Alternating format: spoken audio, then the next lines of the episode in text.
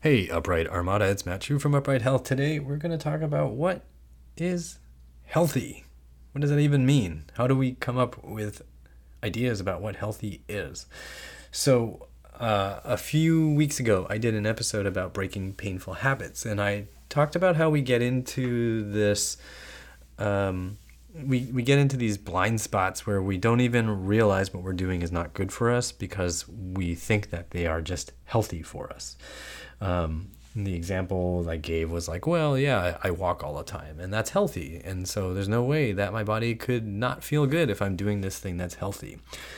And in that episode, I talked about how it's really important to kind of break free of our habits to really understand whether what we're doing is good for us or not. Or you know maybe these habits that we have these routines that we have are actually bad for us.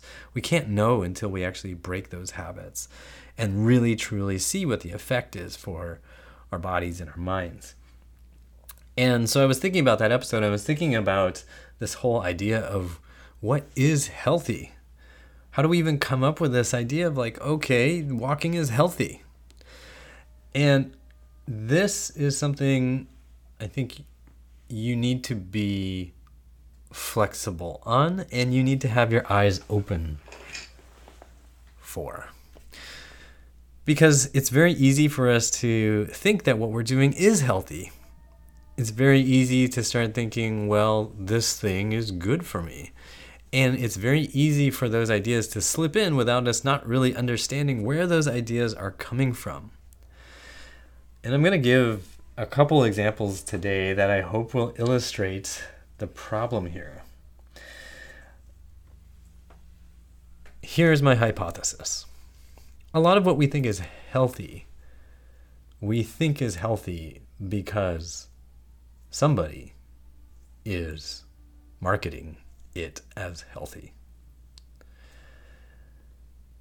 And that is in large that that is in large part driven by profit motive, but may also be from good intentions as well.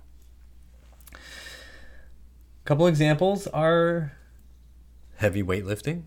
I think that's something that can be healthy, will be presented as healthy for you out of good intentions, and can also be presented as healthy as a result of profit motive. Not to name any specific companies, but there are a lot of companies out there that promote really heavy, highly repetitive weightlifting because it is healthy and good for you. Another example of something that might be really healthy for you could be ice hockey. Right? It's a dynamic sport, high intensity, get your aggression out, physically demanding, etc., etc. Is it healthy for you? At a certain dosage and at a certain intensity, I'm sure it is. But we might just shortcut the judgment on it and just say it is healthy and obliterate the context. Right? And again, that can be promoted. I, I years ago, I certainly would have promoted it as a very, very healthy sport. But in the right dose, in the right manner, at the right intensity, right? But if you are the owner of a hockey league, it's a lot more important for you to just present this as a healthy sport and, and just forget about the context by which we might judge healthy, right? Likewise, there's things like shoes, right? We think about shoes as being healthy for years. Up until the last 20 years, basically, shoes were just getting thicker and thicker and thicker and thicker and thicker. Recently, we had the barefoot shoe phenomena, uh, excuse me, phenomenon, um, where barefoot shoes, thinner soled shoes became a thing. And now it seems like the pendulum is swinging back towards really thick shoes. And thick shoes are often marketed as the healthiest thing possible for your feet because your feet are feeble little feet that can't handle rocks and ruts and dips and bumps or hard surfaces, right? Your feet are feeble, so you need these thick, thick shoes. On the flip side, barefoot shoes have mar- been marketed as healthy because you need to be able to feel the floor. You need to be able to feel the ground. You need to have flexible feet, right? I'm sure many shoe companies that sell thick soled shoes have good intentions. They also have the profit motive to drive them. And same thing with the barefoot shoe companies, right? Same thing. They they have good intentions and they want to make money for what they do. What's actually healthy? Is it just who's loudest? Is it just the loudest voice, the most repetitive voice? Unfortunately, I think sometimes that is true, right? We we tend to just default to like, well, the experts say, so it must be this. But I think ultimately, if you if you are trying to understand what's truly healthy for you, you have to look on an individual basis at how that thing, whatever it is, affects you on that individual basis. And you need to be thinking about your body, your goals in a holistic way. So maybe for somebody, those really super thick soled shoes right now, that is actually the healthy choice because they're, you know, if you don't use these thick soled shoes, maybe your feet hurt a lot and they hurt so much that you're not even able to walk or stand, do any kind of exercise, get around. It's just too painful. And you need to have that cushioning and it makes you feel better. You start to be able to move more. And maybe over time, you're able to start moving towards thinner soled shoes. Maybe you're somebody who's already got reasonably functional feet and you want them to be more functional. You want them to be more flexible and strong. You want to be able to do all kinds of stuff without the impediment of two inches of sole under your foot. Then maybe a really thin soled shoe is what's right for you as long as it's not too much too soon like like too thin too soon right because somebody who overdoes it with barefoot style shoes might hurt their foot and that ultimately isn't healthy either right? You want the thing that challenges you enough to grow to expand your abilities without really seriously injuring yourself. But it's very hard to make the judgment this is healthy for you in all contexts, all circumstances, because there are no things that are perfectly healthy for everybody in all circumstances, in all contexts. So when we get into our lazy thinking mode, we start to think, well, you know, whatever, my sport is healthy, so it is good for me because it is healthy. And we get into this circular logic and we start to say well i you know i go to the driving range and i hit these golf balls for an hour twice a week. That's healthy. It's got to be good for me because i'm getting out there fresh air sunshine smashing that ball uses muscle. That's got to be healthy. In some ways maybe it has positive effects but in other ways that repetitiveness if you don't if you don't train your body to counter the asymmetry of that motion, it can be very significantly unhealthy.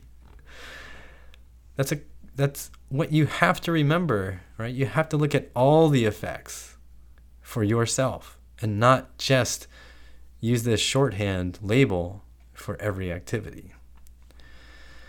So when you are looking at your habits, looking at your life, remember to think very closely and deeply about and thoroughly about the actual effects of the things you consider healthy. And don't just rely on the label that somebody with good intentions or a profit motive or both has put on the activity or the food or whatever. Look at it like a scientist. Look at it for yourself. Look at how it affects you to make a better judgment. You can, of course, get perspectives, get other perspectives, get other ideas to see how the effects of this thing can be measured or gauged for yourself. But ultimately, you still want to measure and gauge the effects for yourself on yourself. This can be a little bit daunting, but it is so necessary to do in every aspect of your life that I I, I can't recommend it highly enough. I recommend this for stretches, for exercises, for daily mental and physical habits. Look at what you're doing now. What is the result? Are you a happier, healthier person? Are you miserable? Are you in pain all the time? What would happen, or what happens when you change those patterns, change those habits? What is the result after one week, three weeks, four weeks, 10 weeks, 52 weeks, right? Look and see what happens. And of course, be willing to change the direction if you find that what you're trying isn't working the way you expect it to. I've personally experimented with so many different exercises, stretches, different things to try to either loosen or strengthen or you know make something more flexible. It requires the willingness to be wrong, to experiment, to learn something from the mistakes, and then to course correct for my body. And I will tell you that things that I thought would work for clients didn't work. And we had to course correct. That's just a part of the process of becoming somebody who moves right and feels right. So, on your journey, I hope you will engage in the process as a skeptical, inquisitive thinker, and that you'll look at your body with open eyes Get rid of these concepts of what's allegedly healthy. Make that judgment for yourself. There are some things, I, I do think there are some things that are objectively healthy for almost everybody, given certain contexts. Some conditions, of course. But there are definitely some things that are good for you up to a point. Find them. Find the healthy things for you. Identify what's good for you. Use advice that you read, test it, and see how it works for you. I hope that the resources I provide, the videos that I post, are helpful for you.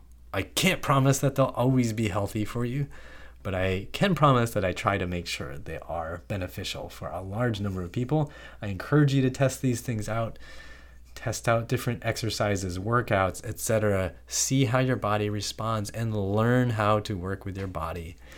If you are looking for resources to help you, head to my website, check out my YouTube channel. UprightHealth.com is the website, YouTube channel, just look for Upright Health. And as always, I hope you remember that pain sucks, life shouldn't.